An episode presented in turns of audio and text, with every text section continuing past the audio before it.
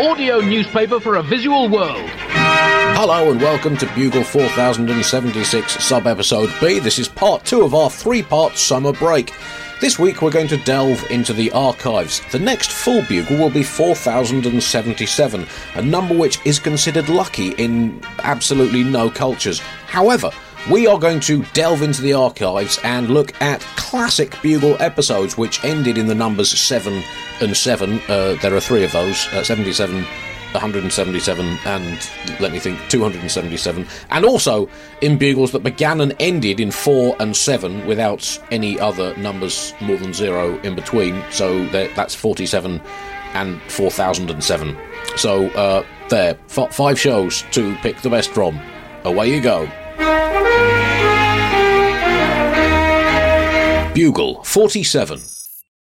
Top story this week and the VP debate. I, I was at the VP debate last night, Andy, and know, it was the most anticipated debate of all. Now, why would that be, seeing as the VP debate is historically an utterly meaningless charade? Well, it was largely due to the fact that Fox and other channels described it as a potentially gaffe-filled gaffe fest. that was that was Fox specifically, a gaffe-filled gaffe fest, which which led to this atmosphere of people anticipating a mixture of Ultimate Fighting Championship and the Hindenburg. And did it live up to that, John? Well, it's hard to say, Andy. It depends what you judge these things on. I mean, in terms of flag pins, I don't know if you noticed, there was absolutely no contest. It was Right. Palin all the way. Hers was bigger than Biden's, a lot shinier than Biden's, and quite a lot more flamboyant than Biden's. If you judge a vice president by their flag pin, and incredibly, some people do here, then it was Palin's night, Andy, all the way. I had a, a particularly awkward moment in the spin room afterwards, Andy, when uh, Fred Thompson, uh, the ex-presidential candidate and uh, current actor, uh, said those who make fun of Sarah Palin should be absolutely ashamed of themselves if indeed they have the capacity for shame. and then he and everyone around him turned and looked at me. Hold on, I do have the capacity for shame. I mean, certainly it's not large enough to include any of my behaviour surrounding that. Uh, what I was fascinated by, John, was it only took Sarah Palin 15 seconds of her first answer to talk about sport, mentioning uh, a kid's soccer game, saying if you turn to parents uh, on the touchline of a kid's soccer game and ask how they feel about the economy, I bet you, quotes, you're going to hear some fear in that parent's voice. Uh, well, no, Governor Palin, you're not going to hear fear. What you're going to hear is annoyance. You're probably going to hear them say, Butt out of it, Governor Palin. I'm watching my kid playing football. Knock it long, son. Knock it long. What do you mean, how do I feel about the economy? Oi, ref! Ref! Are you blind, ref? What now? Yeah, I'm a bit worried about it, but I don't fully understand the issue. For f- sake, Jimmy, kick the in the air! Mad or ball, either will do! Ref! Ref! Okay, I'll vote for you now, Petal. Please leave me alone. Offside! Ref! That's, that is what Sarah Palin would hear were she to ask someone on the touchline of a kid's football match about the economy. She she did use uh, a- an extremely let, let's say irritatingly folksy style, and uh, using expressions like "doggone it" and saying at one point, "Oh, say it ain't so, Joe." she wasn't just like a folksy candidate; she was more like a folksy child. In fact, I'll only take folksiness like that from a candidate if they're a candidate from the 1920s. at one point, she said of oil company CEOs, "Bless their hearts."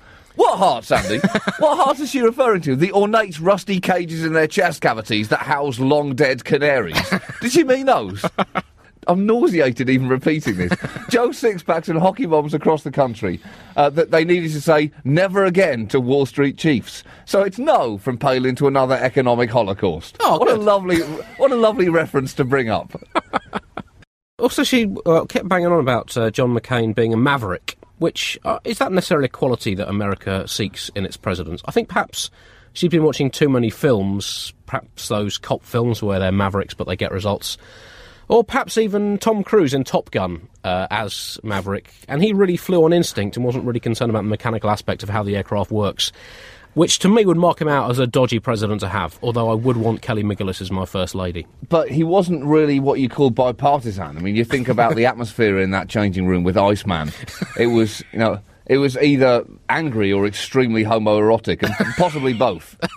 That's kind of like uh, George Bush's relationship with Ahmadinejad. It's true. It's true. They've both got oil chests. She also played the I'm not a politician card pretty hard and pretty often, almost like she had a whole pack of those cards and not many other cards.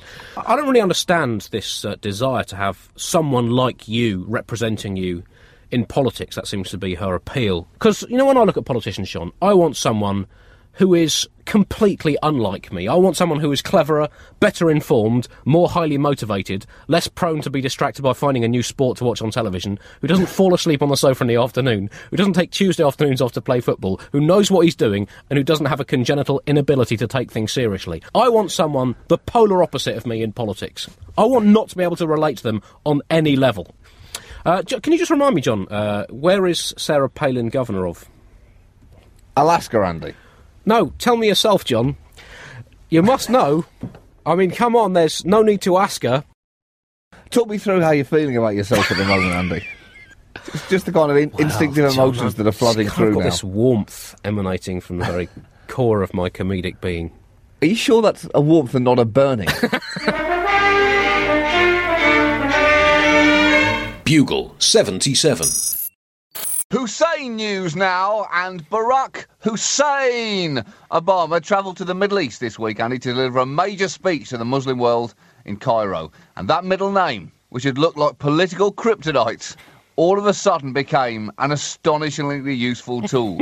now, this speech was designed to reach out to the world's 1.5 billion Muslims, and the eyes of the world were truly on him.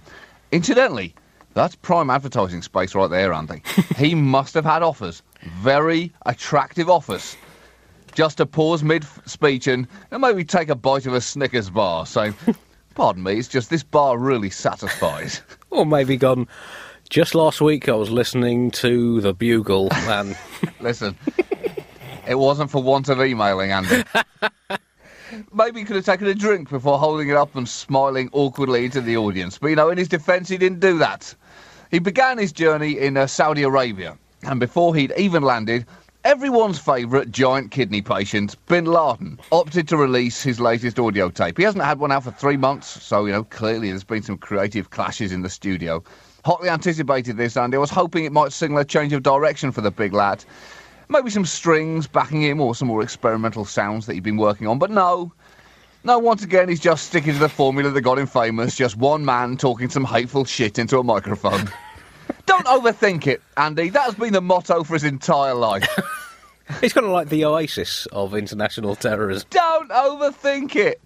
He argued that Obama is continuing Bush's policy of antagonising Muslims, but he's going to have to come up with some better stuff than that now.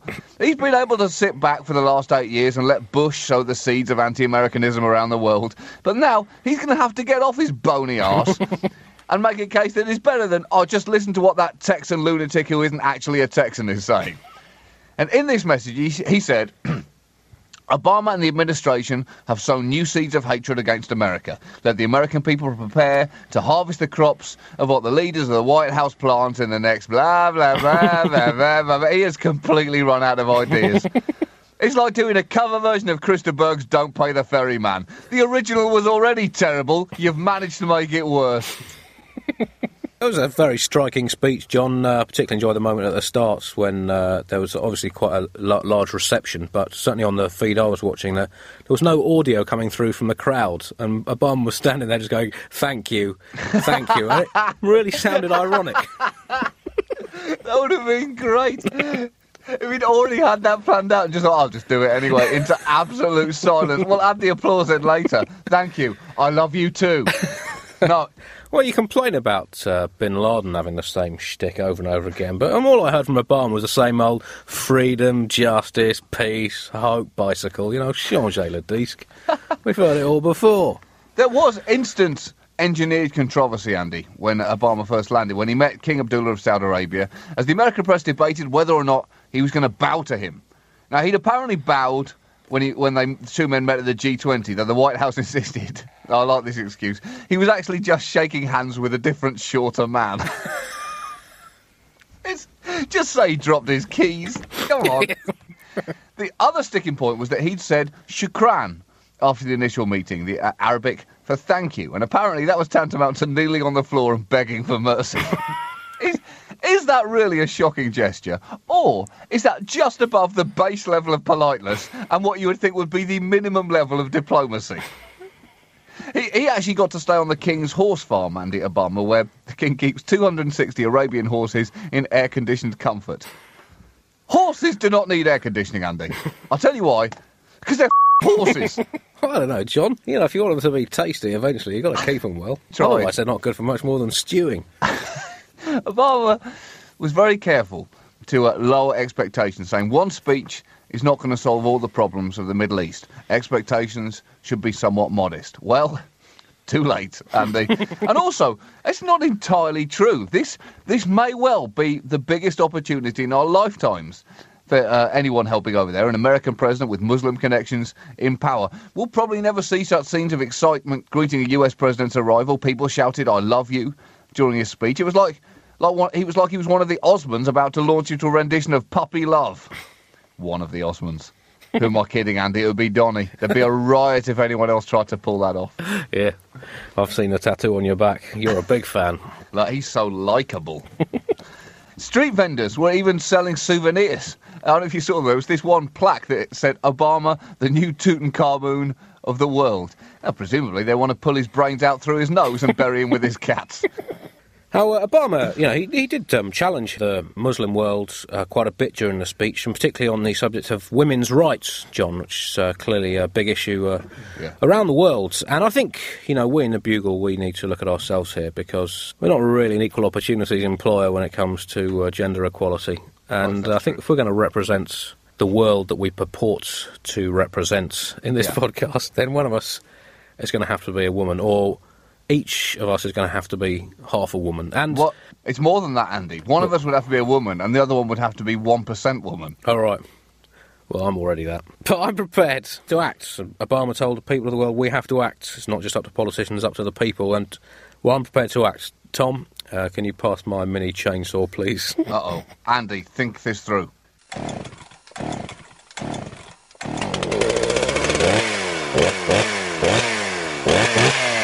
Ouch. Well, it's a start. Tune in next week for the official unveiling of John's Hooters. Bugle 177. Can you feel it in the air? Can you feel it in your balls? Can you feel it in that sick sensation in the pit of your stomach? The US presidential election is finally upon us. Come with me, and you'll be in a world of purest desperation. What you'll see will defy explanation. Thanks, John. Well, it's good to welcome, start the new year with a You're welcome. another vocal audition. There's nothing better than wonkering your way into a new year. Andy, barely had the new year been blasted in in a series of spectacular fireworks displays that very few nations on earth can technically afford at the moment.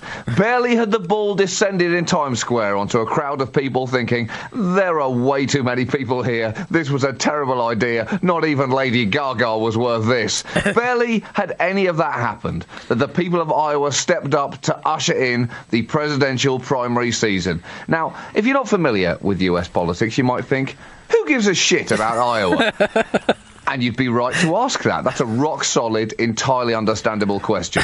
Unfortunately, the answer is that almost the entire country of America does care about Iowa for one day every four years.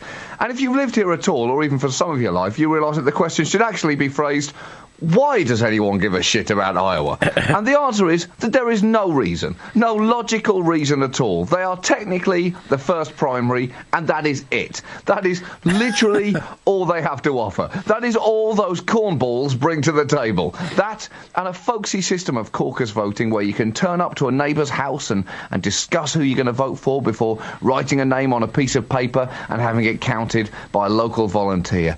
It's so steeped in old fashioned Americana, Andy, that it couldn't be any more wholesome if Huckleberry Finn turned up with an apple pie and started dropping the N word. Uh, of course, Iowa, a very appropriate place to start an election in these tough economic uh, times. A state named after the reaction of most Americans when looking at their personal fin- finances. Iowa, what? and uh, slightly uh, sort of unexpected results, were particularly from uh, from Rick Santorum, who I have to confess I wasn't. Um, I don't have that many posters of him up around my house, but maybe Well, that's I'll, good. I'll have to invest in some. Uh, uh, it was described. His performance was, described as a Cinderella story by the Iowa Secretary of State Matt Schultz, and I guess that is right in the sense that the literature for the entire campaign might as well have been written hundreds of years ago. The, uh, the first two primaries of Iowa and New Hampshire also forced the candidates to interact closely with local people, something that candidates claim to love doing, but which their faces suggest might not be the case. because whenever you see Mitt Romney in a diner, trying both desperately and unsuccessfully to pretend that he has several hundred million dollars less than he actually has, and then you see him being forced to make painful small talk with a group of old people eating pancakes, you can clearly see his eyes pleading, somebody, anybody, get me away from these peasants. I think one of them may have just touched my tie. Please burn it as soon as we get out of this godforsaken trough. Romney always bursts into diners in the same way, Andy. He kind of waddles in with a forced smile on his face, attempting a folksy, wow, what have we got here? He literally says that. He keeps walking into diners saying, what have we got here? But there's part of you that's always thinking that he's actually asking that for real. What have we got here? what on earth am I looking at? Who are these people and what are they doing? Do people really live like this? How many more of these human pigs do I have to touch before I can be president? Please don't say it's more than five. Mitt Romney is the clear frontrunner to be the nominee of a party that seems it can't stand him, uh, which is why it was somehow fitting that he won the Iowa caucus with a landslide majority of eight votes. eight votes, the actual number eight, the one between seven and nine. He won by eight votes, proving that it is technically, mathematically possible to both win and lose at the same time. it was close, Andy. So close that one commentator referred to the results as, and I quote, tighter than a new tube sock on a cow. Which is both beautifully put and completely meaningless, Andy. In fact, you could have said it. and I don't God, know what higher praise and more withering insult you can give a sentence than that. I'm, I'm touched and offended. But uh, Santorum has said some slightly odd things uh, in the past. Um, according to one report I read, he achieved national notoriety by claiming that homosexual marriage would lead to bestiality and child rape. That's correct. Yeah. I mean, I guess, I mean, let's not judge him on that. Because Mm-hmm. we, do, we don't know whether or not that's true, and we won't know until the end of all time. Right, When we can tie everything up and work out what led to what. Um, he also claimed that Jesus led to the Holocaust on the same reasoning. Now, I'm not saying that he did, I'm just saying Jesus did not come out as strongly against it at the time as he might have done, or at least some of his senior spokesmen didn't. Um, Santorum summed up his position on on uh, homosexual marriage by saying this: God made man and women, and men and women come together to have a union to produce children, which keeps civilization going and provide the best environment for children to be raised. Which is the kind of sentence that basically makes absolutely no sense when you when you when you actually analyse the words in it. But I think you'll also find that it is adults that keep civilization going, not children. I mean, not all adults, but some adults. If children had their way, John, civilization would be replaced by balloons, fairies, jelly, and cartoons about robots. Yeah, it is. I mean, it is depressing. The uh, campaign trail, Andy, but only if you pay attention to it. If it, if you don't, it's actually fine. Oh, right, that's good. Uh, uh, Mitt Romney spent over four and a half million dollars in Iowa alone to get 25% of the vote at around $156 per vote, which seems like a lot, especially in this economy. In fact, Romney could probably have just handed each Iowa voter $100 each for their vote and saved a fortune. Perhaps he's not quite as good with money as he claims he is. What, what did uh, what did Santorum spend to get Uh, he spent slightly less than Right. that, I believe. the same number of votes minus eight? Yes, exactly. Uh, as, as the Republicans embark upon the uh, infantile circus of state primaries to determine a candidate, it might be a good time for us all to look back, Andy, and be grateful to the grand old party uh, for the smorgasbord of crazy candidates that they put on offer. In a time of economic uncertainty, the Republicans saw America suffering and they stepped up with a tasting menu of batshittery for every palate. You don't have to vote for any of the candidates, buglers, but you do have to enjoy them. That is your responsibility as a human being. We were lucky to have Herman Cain run for president for as long as he did. Not in your wildest dreams or most vivid nightmares could you have thought that a Godfather's Pizza CEO would have the self confidence to run for the highest office in the land. But Herman did. And not only did he do that, but he did it with a series of sex scandals in his past that he just presumed wouldn't come up.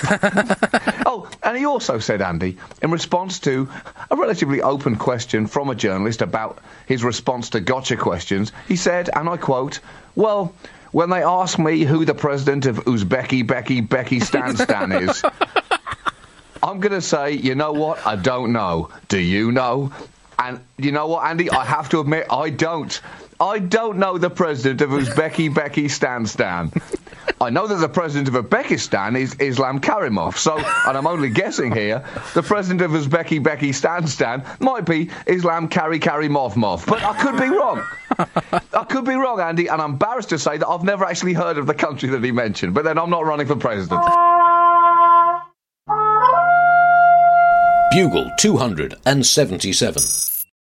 An Australian man decided to surf a dead whale while sharks were circling around it. He jumped off a boat, climbed onto the whale, and started surfing on it. There's only one, even potentially stupider thing to do, Andy, and that is to attach small wheels to the front and back of the whale and skateboard that dead whale instead. but, but it was all worth it if just for this single detail from one Australian news report, which said, and I quote, a 26 year old Australian man who risked his life by diving into shark infested waters to climb onto a rotting whale carcass has confessed that even his parents think he's an idiot.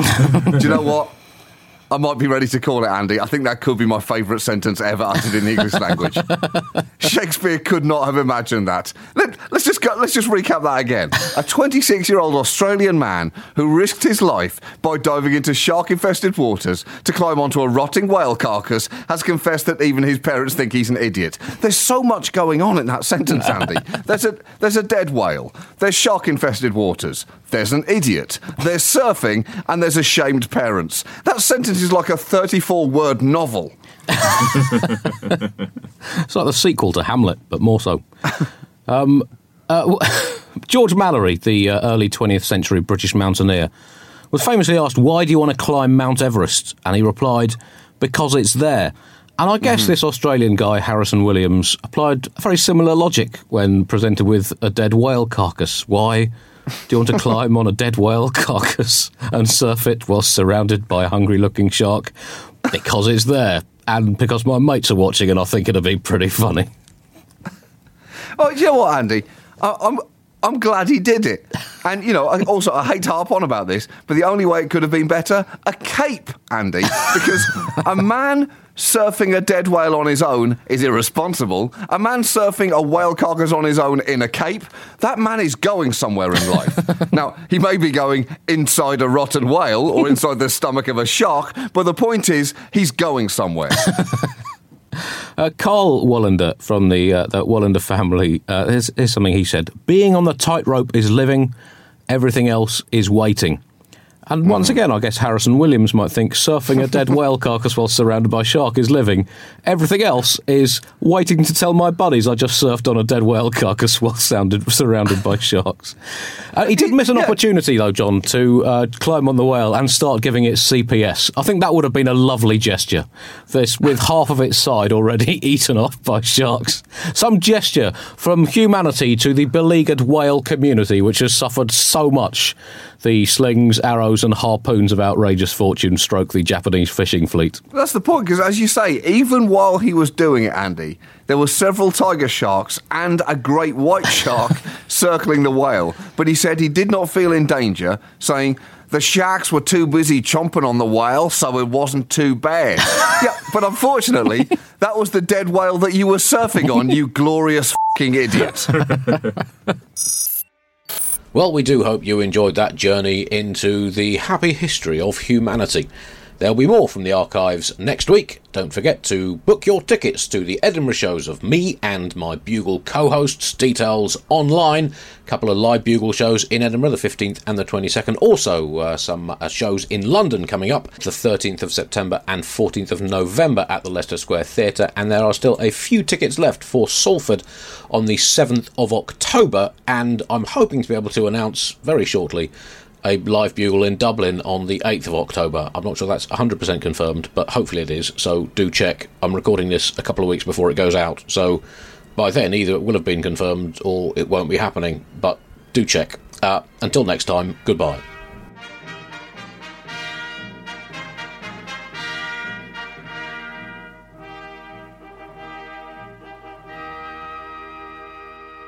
If you've enjoyed the Bugle and would like to support the show, please click the donate button on the Bugle website. Thanks! Hi, it's producer Chris from The Bugle here. Did you know that I have a new series of my podcast, Richie Firth Travel Hacker, out now?